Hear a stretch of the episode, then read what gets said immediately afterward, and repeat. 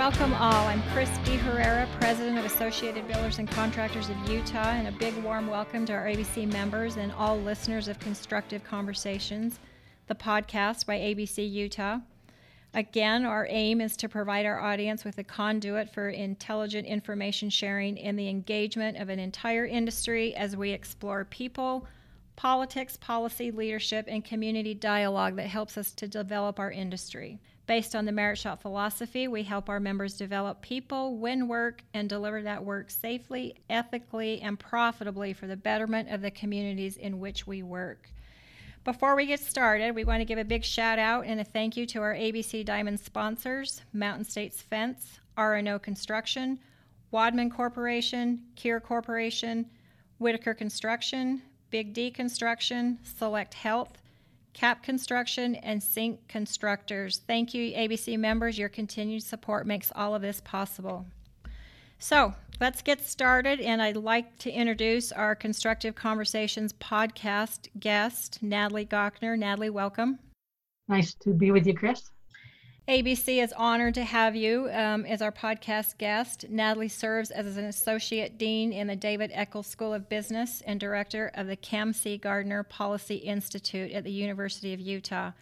She also serves as the chief economist for the Salt Lake Chamber, and she really does lead the state's premier public policy institute, connecting the Eccles School with the business community through applied economic and business research. I want to I want to share a little bit of her background so our listeners can get, kind of get a feel for who they're listening to. Her experience in public policy development includes advisors to past governors, political appointee in the George W. Bush administration, associate administrator at the EPA, and counselor to the Secretary of Health and Human Services. Wow. Welcome, Natalie. nice to be with you. Thank you. Yeah, so Natalie, if you could start us off and, and, tell our listeners a little bit about the Kem C. Gardner Policy Institute and what it is that you do and how Utah business owners can use the Institute as a resource. Happy to do that. Uh, Gardner Institute, you'll find it at gardner.utah.edu. We are a public policy institute that specializes in the Utah economy, demographics, and survey research. Have a team of about 30 uh, research professionals and our goal is to help Utah decision makers make informed decisions. We're independent, nonpartisan, and uh, really just uh, shed light so that people can uh, use that light to make informed decisions. It's, it's a great entity, and business owners out there, if you're not using that resource, you need to jump on and, and check that institute out. It's, you'll use the information with your business and your projections. Um, I, I, also wanted to mention that the listeners might want to follow Natalie on um, KCPW, where she co hosts a weekly radio program titled Both Sides of the Aisle. So, who better to talk to us today about Utah's economic projections and how that all pertains to the construction industry than Natalie? So, let's start with your radio program. So, both sides of the aisle. The title gives us pretty much an indicator of, of what that show is possibly about and what the content is about. But what can listeners expect when they're tuning in? Well, we have on the right Senator Dan McCay, and on the left, uh, Councilwoman Shireen Ghorbani. Uh, I get to represent the political middle. Uh, my big gripe is that when we call it both sides of the aisle, we're ignoring the middle, the political middle, just by the title. Uh, Good point. But we have fun. Um, the neat thing about both sides of the aisle is it's uh, you know 25 minutes of commentary among friends and the, it shows that you can disagree without being disagreeable. And uh, Senator McCay gives us a good insights about what's happening in the legislature. Shireen Ghorbani helps us with the capital county, Salt Lake County. And I take my over three decades of experience working for Utah governors and the business community to add a, a bit of um, productive middle uh, sensibilities. And uh, there's certainly a lot to talk about right about now, right? Oh, there's no shortage of that. So, a question I like to ask all of our guests to help give the audience a little bit of insight about who they're engaging with. Um, the first question is What is the last book you read, and what was your takeaway? Mm. I have two millennial children. They uh, continue to shape me as I hope I shape them. Uh, because of the really tragic, um, you know, situation, the the murder of George Floyd, uh, I have been trying to read everything I can to help me understand uh, social justice, uh, racial inequalities, um, you know, racist policies, anti-racist policies. Our Lieutenant Governor Spencer Cox has encouraged everybody to read the book Just Mercy, and I finished that a couple of weeks ago. It's by Bryan Stevenson. Bryan is a is an attorney who uh, started a legal practice in the South and helped, uh, you know, really defend uh, people who don't have the means to defend themselves. And it's a very eye-opening read about some of the challenges people face in our country, and uh, it's simultaneously infuriating and also uh, thought-provoking. Uh, thanks for the title, and it's called Just Mercy. And the author again, Natalie? Bryan Stevenson. Bryan Stevenson. And uh, thanks for bringing that up because I've got a couple of questions for you as we kind of get into our conversation today on on that current climate here. So thanks for bringing that up. Um, on that same note, what magazines do you subscribe to? You know, I love The Economist magazine. It's the best periodical on the economy in the English speaking world. And so I'm an avid reader of The Economist. I also like a magazine called The Week. And I don't know if your listeners are familiar with The Week. I'll have one on my desk here somewhere. But uh, what I love about The Week is it summarizes the past week and gives you all of the best columns and you know issues in a very summary format does not have advertising it's very short but if you want a very cogent brief very journalistic read of what's going on in the world uh, i highly recommend the week good tips good good rating content um, in this time of pandemic um, and in, in the midst of the social dialogue that we're also in, some may call it chaos. Certainly, it's a challenging time um, and, and a time of change. What are you most curious about right now? Chris, I've been spending a little bit of time thinking about uh, structural change and behavioral change. And uh, I'm, an, I'm trained in economics, so structural change will be when things change in the economic structure and, and make a different uh, future moving forward. Sometimes you know things like an aging population create structural change. Uh, but right now i've been really interested in behavioral change. And the reason is we need to change our behavior to get rid of this uh, pandemic. And uh, there's a lot of literature that would suggest that government can mandate something but that doesn't really change human behavior and so what i'm more interested in is what actually changes behavior. And I'll, read, I'll reference specifically the wearing of masks and face coverings because there's considerable evidence that that's the best thing we can do right now to help us. But we've got to we got to change. And it seems that that dialogue maybe sometimes goes down the path of um, being political instead of just change to stop the pandemic and the spread. Yeah, yeah, certainly face coverings uh, were politicized in our country. Uh, you can point fingers a whole bunch of different ways as you think about that. But I'm not really interested in the political part. I'm just interested in the really uh, solid evidence that we have that it can help us. And we have this dual need to have our economy functioning so that we can take care of human need and protect human health. And the closest thing we have right now to doing both is wearing face coverings. So I'm actively thinking about and reading about everything I see says that structural change is actually easier than behavioral change. That was my next question. Yeah, structural change is hard enough. Yeah, yeah. yeah. Um, let's let's move into the into the discussion topics um, for today, and I I think what we'd like our listeners to to get a feel for is after COVID 19 or during COVID 19, what the projections for the state e- economic wise is going to be, and is it too soon to tell? And then also, we'll kind of drill down right and specifically get into construction. Okay. So, um, what's the overall economic pulse of the, of the business community in Utah right now? Can you talk about the general overall confidence and how Utah industry is feeling about the performance of the economy and a look ahead? Well, we are uh, just in the midst of a COVID 19 recession. It's been painstakingly difficult. The COVID 19 recession will be talked about as being extremely sudden, very severe, and quite uneven. In other words, affected different people, different industries differently. I think there's been a significant loss of opportunity, uh, of confidence, and even hope. And even uh, it sounds um, quite descriptive, and I mean it to be that way, but it's the equivalent of an economic body blow. This has been very, very difficult for our state. Having said that, uh, there's also considerable evidence that Utah has done much better economically speaking than others.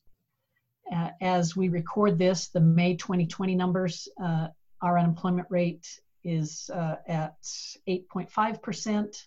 Nationally, it's 13.3, uh, second lowest in the country here in Utah. And the contraction in the economy, Utah's contract, contracted in jobs by 4.8%. Nationally, it's more than double that, minus 11.8%. So I study the Utah economy and I see some very troubling uh, economic numbers, but we're doing far better than our national counterparts.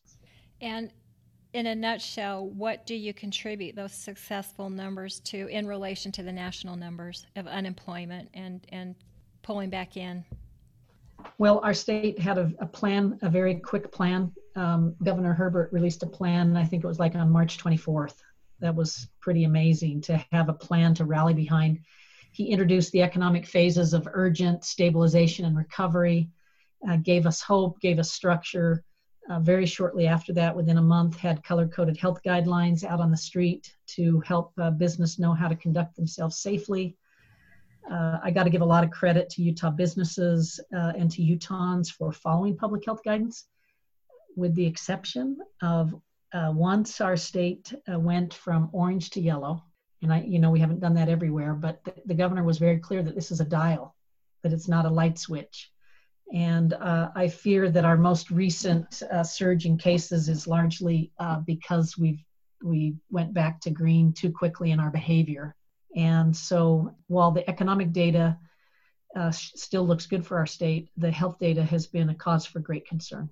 Is there any chance that the governor will pull us back into the previous phase? Yeah, Governor Herbert's been really clear that he won't shut the economy down again, and I don't think he will do that. But he does definitely have a dial, and I'm certain uh, has the tools and the ability to to uh, do a whole bunch of things. I mean, he's given permission for the Salt Lake County mayor to, uh, you know, require face coverings in Salt Lake County. He's shown a lot of um, flexibility for local control. If local health departments and local leaders are asking for things, he's he's shown a willingness to support uh, local control. So uh, certainly have those tools, but I think most importantly, we really get to control our own destiny just by our own choices. And every economic plan for COVID 19 starts with follow public health guidelines because the virus gets to pick, not us. So, and again, that's part of that behavioral change. Yeah, it sure is. But I, I should say, though, Chris, I, you know, that sounds, I think the worst is over. I think our job losses peaked in April of 2020. I think our recovery now will be a gradual, everyone's calling it a Nike swoosh, not a V shaped, but a Nike swoosh. Okay. Uh, we did sustain so far uh, relatively less economic damage than other states. And uh, our, our recovery really depends on our adaptations, our policy interventions, and clearly medical science. And we won't have a complete recovery until we have a vaccine. Right. Right. Um, and I know there's there's different timelines depending on who you listen to, but what are you seeing coming out of the scientific world about when that vaccine will be? I understand there's some in trial trials right now. Yeah. Yeah, I think the most optimistic scenario is by the first of the year. And I think the more likely is the spring, spring of 2021. But uh, I think we should all uh, know that pandemics do end. that we just have to get through this. Uh, I've encouraged businesses to have a two year plan that would have started in March 2020. And that's just to take the um, attitude of uh, an abundance of caution to have the two year plan. I would also encourage businesses to have scenarios. Um, the scenarios right now are, you know, new normal green and a rapid vaccine. That's the best case scenario. There's also a scenario of hotspots or, or you know, flare ups that could be geographic or by industry. So we got to be prepared for those. And then there's a third scenario that none of us like to talk about, but that is of the second wave or something more serious that comes in the fall, winter. Right. I think all of those are worthy of, of planning for because we don't know. you asked your first question was, you know, what's the vibe that you feel in the economy? Uh, the vibe right now is a lot of uncertainty, and um, so what do you do when you have uncertainty? You create a directionally correct plan and iterate as you get more information. Um, and that uncertainty is certainly um, indicative of the way the stock market's been performing up and then down, and then it makes a recovery and then down. And yeah. Can you talk a little bit about the growth of the state in terms of population projections and hotspots for development um, and economic activity in the next two and a half years, five years, long range? The Gardner Institute are experts on uh, Utah demographics. Our team has looked at uh, the COVID-19 impact, and you know we we think that it's very much a short-term impact, not a long-term impact. And so we believe that uh, Utah will continue to be a growth state.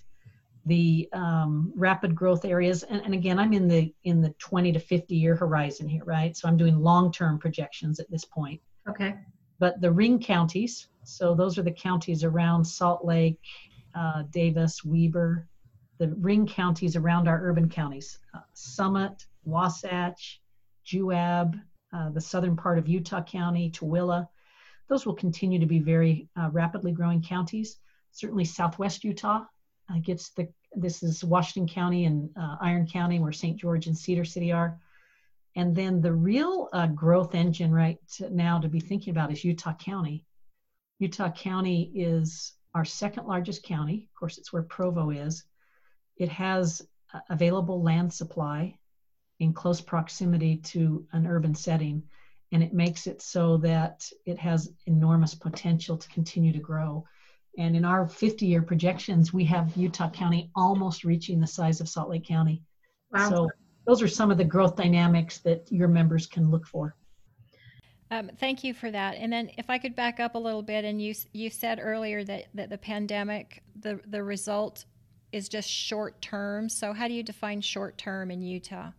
Yeah, and, and I I'll, i want to be careful because I do think that this uh, pandemic has created structural changes that are by definition longer term, and we can talk through those if you'd like. Okay. But but in the but by short term, what I mean is the pandemic will end people that have been furloughed will be returning to their jobs. We won't be wearing masks uh, inevitably, you know, for the rest of our lives. Uh, we've got a very unique situation that we're going to work through, and it's a new risk that we manage. And as we manage it, uh, life will feel much more normal again. At least I have that confidence. Okay, there's there, there's some hope we can all look to. Um, and then, can yeah, could you talk to the structural changes long term?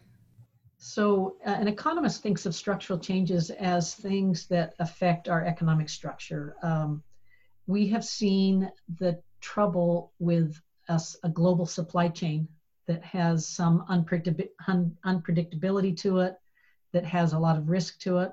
I love to drink Fresca. It's, I've been having trouble finding Fresca on the shelves. It's because the sweetener's made in China uh, I think that the Coca-Cola company is going to find suppliers that are domestic for Fresca. That's just you know me thinking about it, right? Sure, good example though. Yeah, we think supply chains are going to get shorter and shorter and more dependable, and they use the term instead of just in time to just in case. So just in time would just be, you know, so efficient. You don't have to store it. You get this really inexpensive supply chain, and then you have it to run with.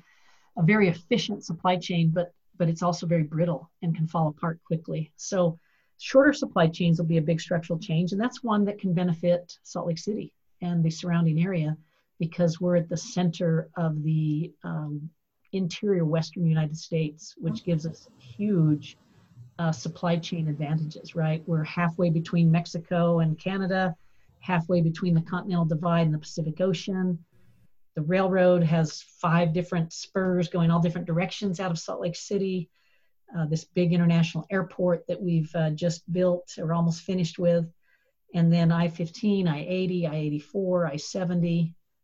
Uh, those are really huge transportation assets in the interior Western United States. And so one of the structural changes will be uh, potentially a global logistics hub that would change the Utah economy here. And then the last one I'll mention, there's lots of others, but uh, think about commercial real estate and how telework might change or remote work might change the economics of commercial real estate or think about how the layout of commercial real estate uh, square footage could change the structure because of, of social distancing practices. And um, those are just a few of the structural changes that we're all going to have to figure out.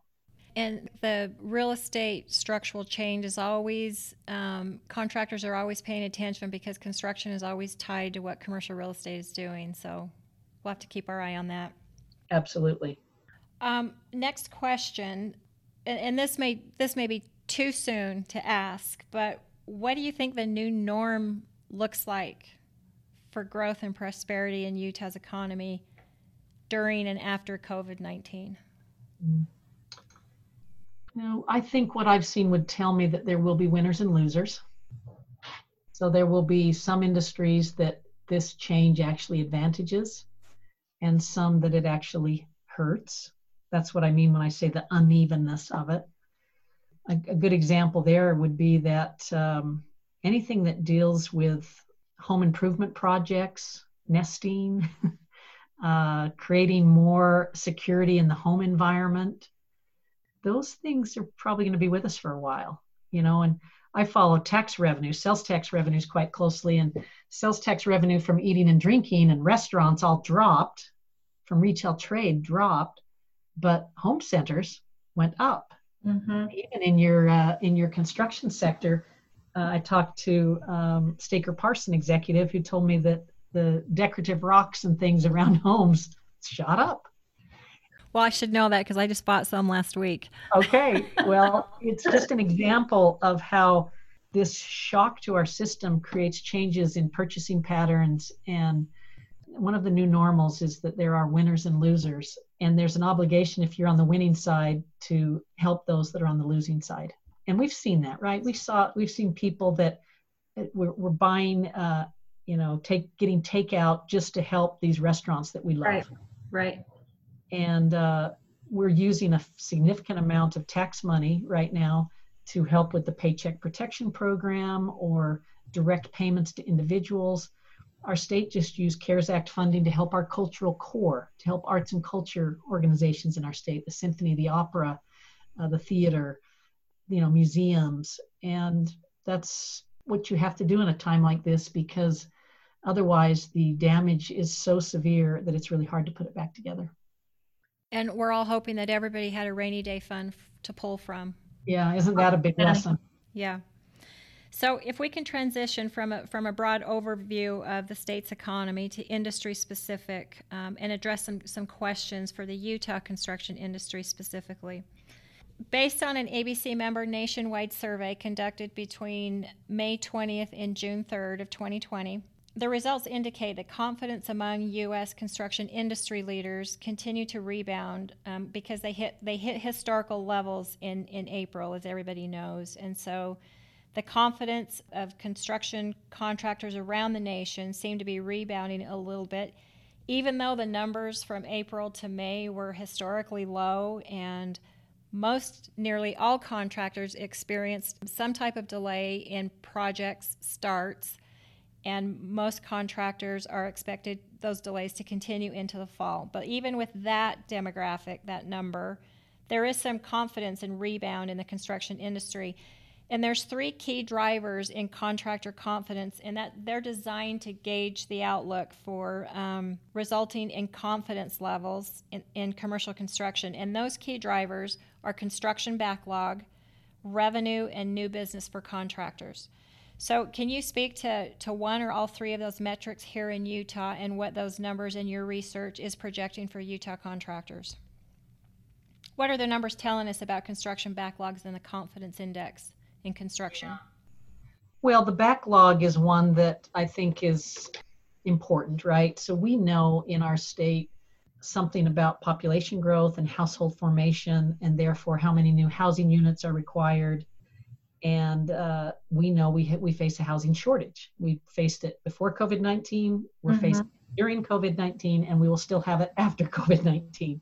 So um, that backlog is very apparent to me. So uh, we're going to continue to have a housing shortage in Utah. when it gets to commercial construction, uh, something interesting there, and I know we may talk about this some more, but the Utah legislature, in my experience, is very interested in continuing to uh, accelerate bonding so that we can continue to build important large projects during a time of economic need and when interest rates are so low. Is that is that including infrastructure? It does. Yeah.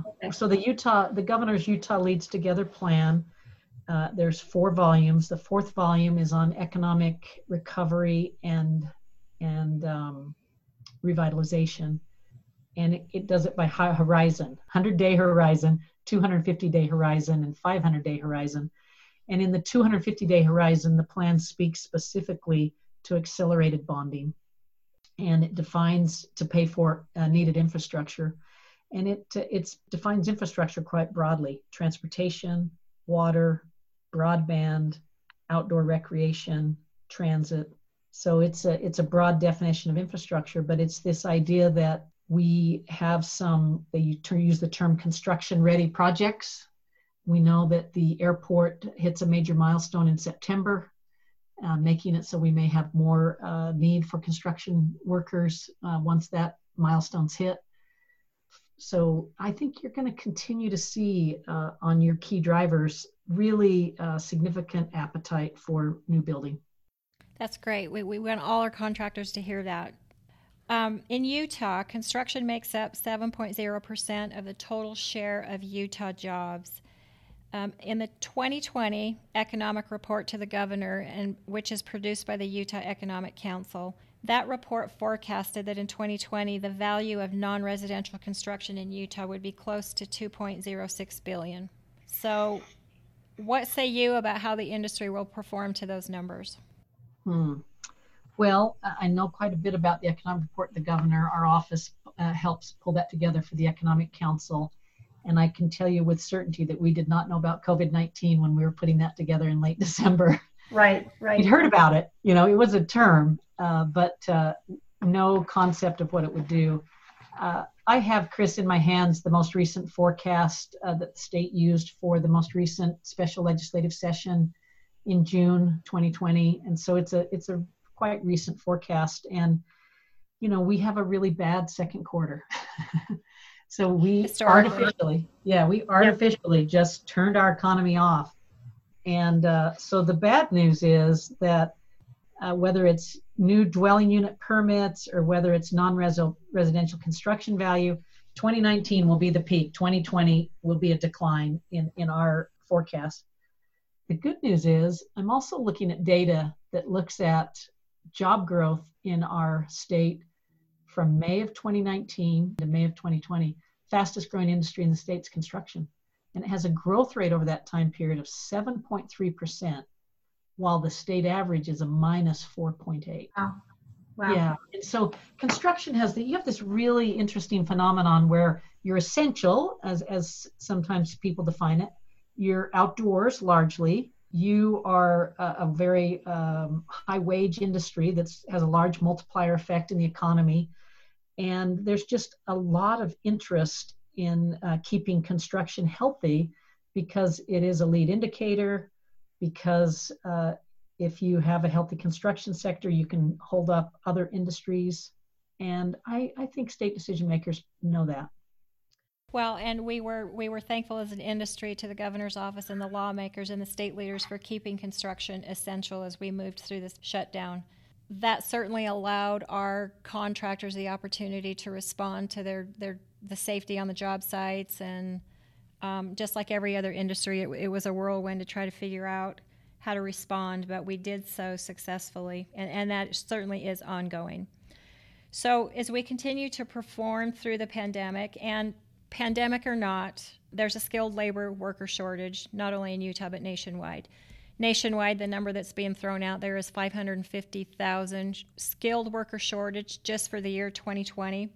There's some data from the Bureau of Labor Statistics stating that in 2012, for every $1 billion of construction activity, there were 17,000 construction jobs. By 2016, it had decreased by 30% to 11,000 jobs.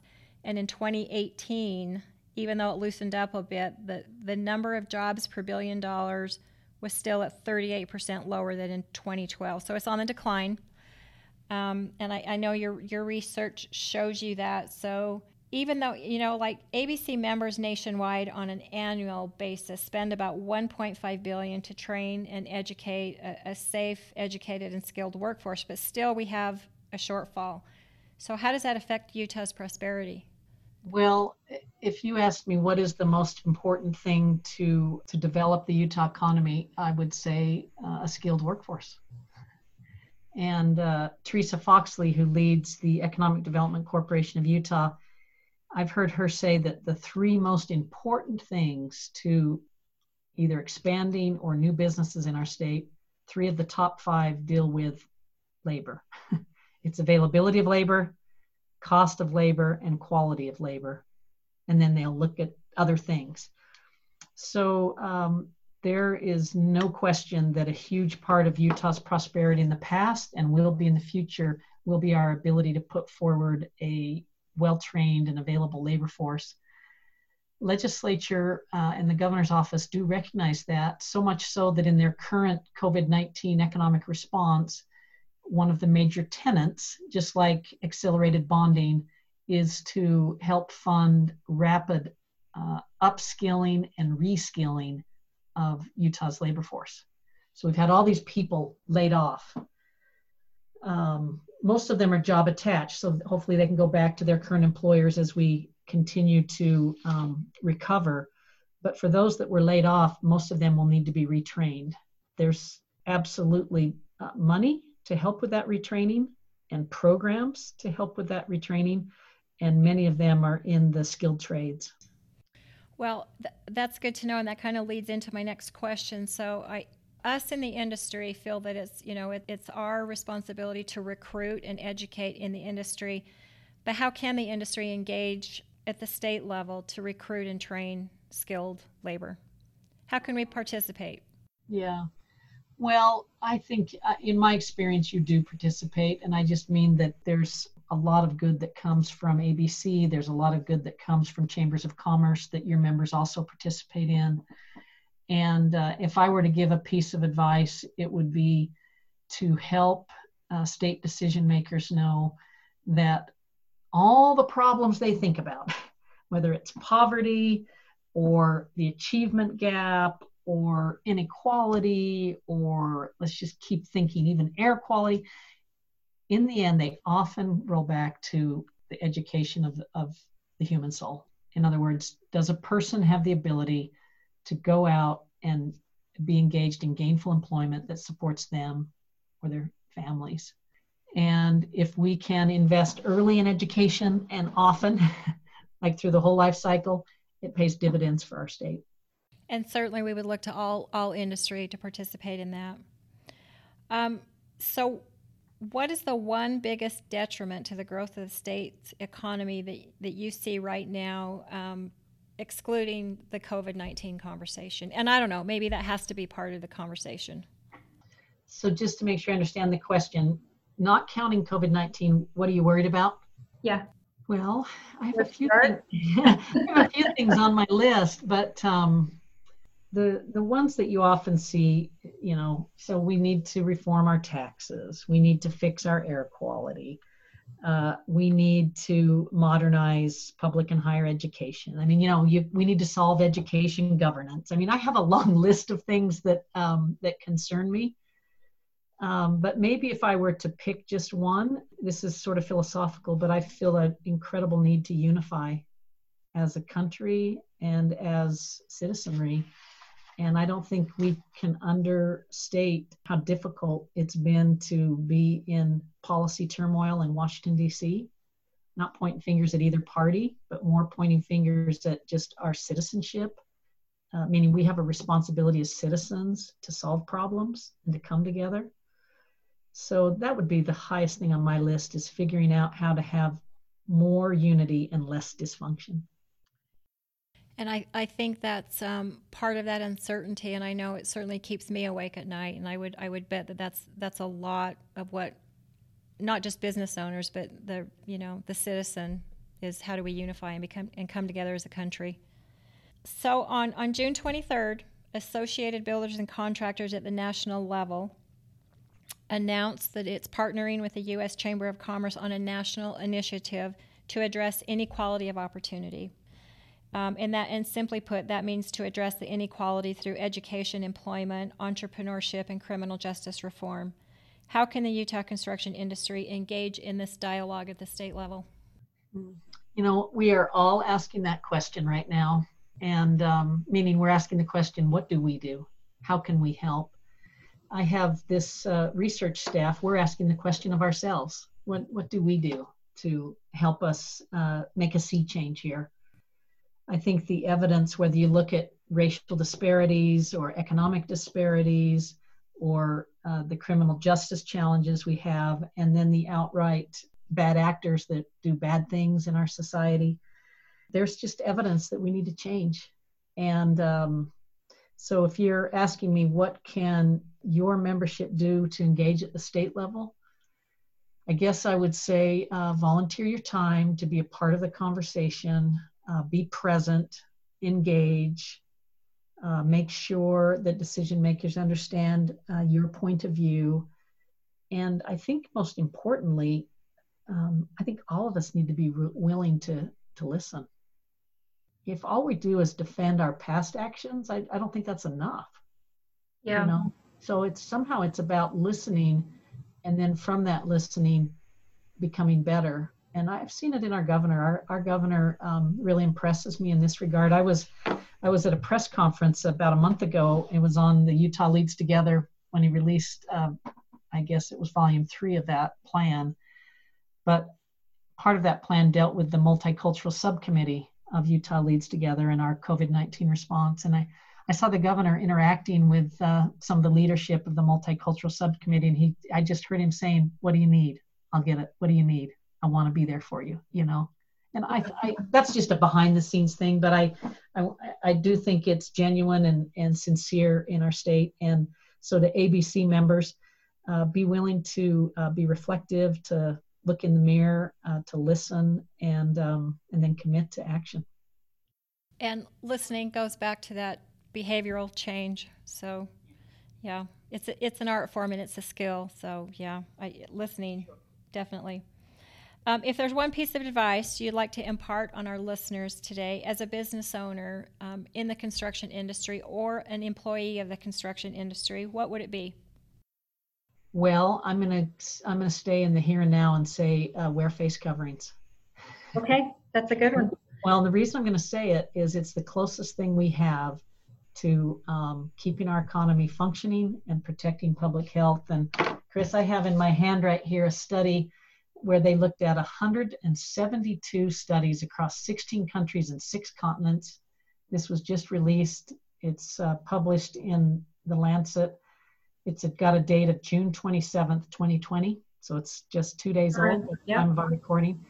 And it is a compelling piece that makes the case that masks significantly lower the risk of transmission. So I want to see us. Uh, I have a son that was furloughed. I want to see him back at work. Right. Right. We got we got to wear face coverings. That's a good one. Okay, in this current business environment brought on by COVID 19 and the current um, social environment, the social unrest, um, and as we address inclusivity, define leadership. Define leadership in this current environment. I think of leadership as navigating change. Uh, I think of leadership as seeing around corners, rallying a coalition, uh, creating a change vision, communicating that vision, executing uh, on the vision, and creating short term wins that build confidence and create an environment for success. And it's time for everybody to show up. that was a long series of things. We got it. Well, essentially, you got to, I think of management as navigating complexity and I think of leadership as navigating change. So you've got to figure out how to see around the corner and get us anticipate what's happening and get us to the place we want to be. Yeah, and at times that anticipation and projection can be tough, but that's we, we have to move forward and That's the way it has to go. Is there anything I should have asked but I didn't? Is there anything you want to impart with us or anything you want to share that I didn't ask? Well, I'll just share that I have a real appreciation for people that uh, build. Uh, you know, I work in public policy. It's my office is stacked with papers, uh, and it has its own value. But people that create things are um, do amazing things. And my husband's a furniture maker, so ah. he yeah, he's in a controlled shop with really tight tolerances because furniture makers can't deal with the tolerances of home builders and and the like. But I know how nobody gets it if they have, don't have to build themselves. uh, I know how easy it is to dream up things, but then it's a lot harder to have to build things. So I'll just say to your members that I both have a real appreciation for building, somewhat of an understanding just because it's in my family. Uh, and also when I, I ride my bike a lot, but when I'm either cycling or driving by a construction site and I see those people out there working, I swell with pride because I, I, it's honorable work. Yeah, they're amazing people. Amazing people, yeah. Okay, Natalie, with that, it's a wrap. Thanks again for providing uh, the intelligent and insightful commentary on the state of our state, as well as specifically the construction industry. Utah is blessed to have you leading out on policy development and the creation of a successful economy pathway for all of us. You know, and as I as I look around at other states um, and look at how how they are navigating or not navigating through this whole, not only the pandemic but the current social conversation that we're in, I tell people constantly that there's no other state I would rather live in right now than Utah. And I and we have you and the work you're doing and the work that the institute is doing to thank for that. So thank you very much. It's been my pleasure. Thank you so much. Yeah, thank you for joining us. Um, listeners, if you want to continue to follow Natalie, um, look her up on her radio program, Both Sides of the Aisle, on KCPW Public Radio. And also watch and listen for our next Constructive Conversations podcast. Um, and make sure that you tune in. Let us know what you're curious about as it pertains to the Utah construction industry. Another thank you to our ABC annual Diamond sponsors Mountain States Fence, R&O Construction, Wadman Corporation, Kier Construction, Whitaker Construction, Big D Construction, Select Health, Cap Construction, and Sync Constructors. They're all ABC Diamond levels. And again, thank you for your sponsorship. Contractors, if you require any assistance on any COVID 19 best practices, please visit our ABC Utah COVID 19 repository for information at abcutah.org. And remember, let's all work safely. Thank you for your time. We, we're glad that you chose to listen into Constructive Conversations, a podcast for the Utah construction industry. And stay tuned for more conversations.